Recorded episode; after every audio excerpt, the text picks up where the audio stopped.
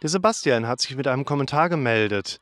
Kannst du vielleicht mal ein Video machen zu dem Thema Psyche und Muskeln? Das wäre echt klasse.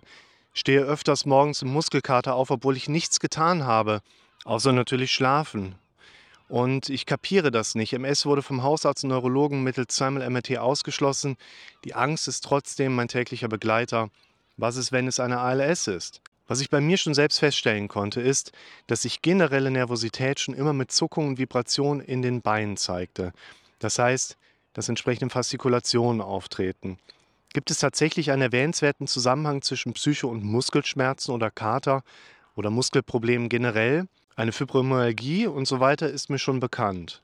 Hier beschreibt der Sebastian ganz interessante Zusammenhänge, die bei den Betroffenen relativ häufig auftreten und letztlich natürlich auch Zusammenhänge darstellen, die wir alle irgendwo auch kennengelernt haben, schon mal im Leben oder auch kennenlernen immer wieder und entsprechend auch Belastungen dadurch erleben.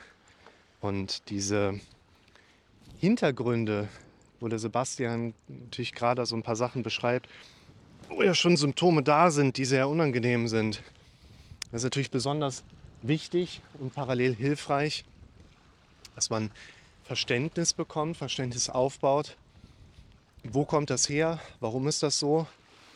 Um nicht unbedingt zu verstehen, was mache ich jetzt anders, das kann ich dir ja sagen. Aber um anzunehmen, was ich dir sage, was du anders machen sollst, das ist eigentlich so der wichtige Punkt da drin. Und was ich hier erstmal ganz stark hervorheben möchte, ist, dass eine entsprechende ärztliche Abklärung bereits stattgefunden hat. Das ist immer das Erstwichtigste, dass man einfach weiß, okay, wir können uns hier drin einfach abseits der körperlichen Grundlagen bewegen. Eine äh, fast schon Argumentation, die man gerne mit einwirft als Betroffener, ist natürlich, was ist, wenn es doch was Körperliches ist. Und ich beharre bei meiner Herangehensweise ja oft der Sitzung, aber auch hier in den Videos auf der mentalen Ebene, dass wir uns darum kümmern. Damit will ich nicht propagieren, es könnte nichts Körperliches sein. Aber es ist halt ja auch nicht so, dass ich dich vor irgendeiner körperlichen Abklärung quasi beschützen oder bewahren möchte oder ich die dir vorenthalten will. Es gibt ja nichts, was man bei dir irgendwie noch untersuchen könnte oder gefunden hätte in dem Zusammenhang.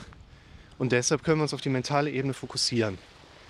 Und ein ganz wichtiger Faktor ist daher, dass der Sebastian auch erstmal Prozesse beschreibt, die er als Symptom wahrnimmt, die aber eigentlich nicht unbedingt ein Symptom auch darstellen, sondern das, was der Sebastian hat, sind erstmal einfach körperliche Prozesse, die wir als Sensationen oder meinetwegen Phänomene beschreiben können.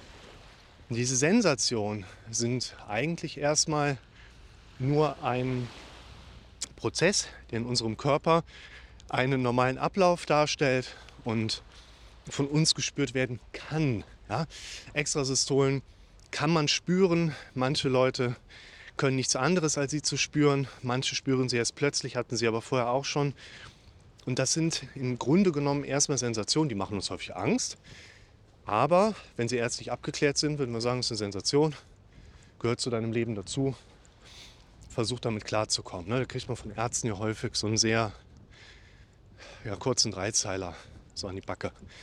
Und das Wichtige hier ist, dass entsprechend eine Sensation noch kein Symptom darstellt. Eine Sensation ist etwas, was du körperlich wahrnehmen kannst. Und es wird viele andere Menschen geben, die was ganz Ähnliches wahrnehmen können, die aber kein Problem damit haben. Und das ist eigentlich das Interessante für uns, einmal die Unterscheidung zu hinterfragen. Beide haben die gleichen Sensationen, einer hat ein Problem, was macht der andere anders? Und das ist eigentlich für uns gerade dieser interessante Hintergrund zu sagen, die Sensation an sich ist in der Regel nicht das Problem, sondern die Sensation plus der durch unseren Automatismus hinzukommenden negativen Bewertung unseres Kopfes lassen daraus in dieser Kombination entsprechend ein Symptom entstehen. Heißt, der Sebastian hat eigentlich nicht das Problem, des Symptoms Muskelzucken. Unter anderem oder Muskelkater morgens in den Beinen. Der Sebastian, der hat vielmehr das Problem, dass er solche Sensationen erlebt, worauf aber die Bewertung, was ist, wenn es eine ALS ist, also Amyotrophe Lateralsklerose, was ist, wenn das irgendwas Schlimmes ist und ich bin nicht rechtzeitig beim Arzt, es wird nicht behandelt und ich muss sterben. Das Problem, was der Sebastian hat, sind nicht körperliche Phänomene. Das Problem, was der Sebastian hat und was viele andere von euch auch erleben, sind Gedanken. Das ist das eigentliche Problem. Und dahinter liegen natürlich noch das größere Problem, dass diese belastenden Gedanken eigentlich normal sind und zu unserem normalen Denken dazugehören. Und das Problem tatsächlich an der Basis ist, dass du noch nicht gelernt hast, in dein eigenes Denken häufig genug einzugreifen. Deshalb hier einmal ein paar Tipps von mir, aufbauend auf dem Beispiel von Sebastian. Zunächst einmal ist es wichtig, dass ihr euch natürlich um eine Abklärung eurer Symptome bemüht, um entsprechend auch die Rückmeldung zu bekommen, du hast da was, wo wir nicht genau sagen können, warum du das spürst. Wir können aber sagen, dieses Spüren hat nichts mit einer ernsthaften behandelbaren Krankheit zu tun. Also machen wir in dem Zusammenhang auch nichts. Und dann wäre ja der nächste Prozesspunkt, dass du entsprechend auch dann auf die mentale Ebene geht. Ihr solltet also versuchen, für euch herauszufinden, mit welchen Gedanken bombardiert euch euer Kopf Tag ein, Tag aus.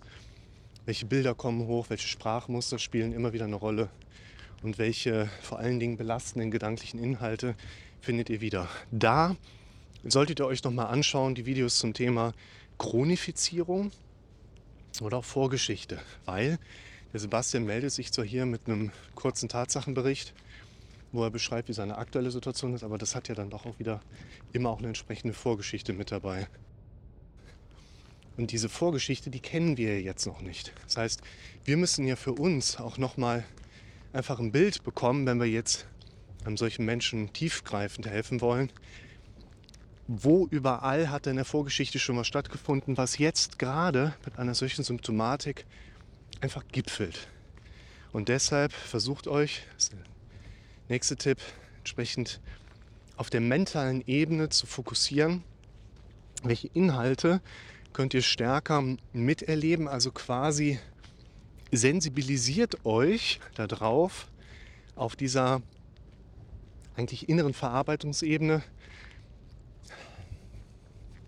Man könnte jetzt sagen, eine andere Beobachter- und Zuhörerposition einzunehmen. Denn man ist ja schon in gewisser Hinsicht darauf trainiert, nach innen zu hören und nach innen zu schauen, nach innen zu fühlen.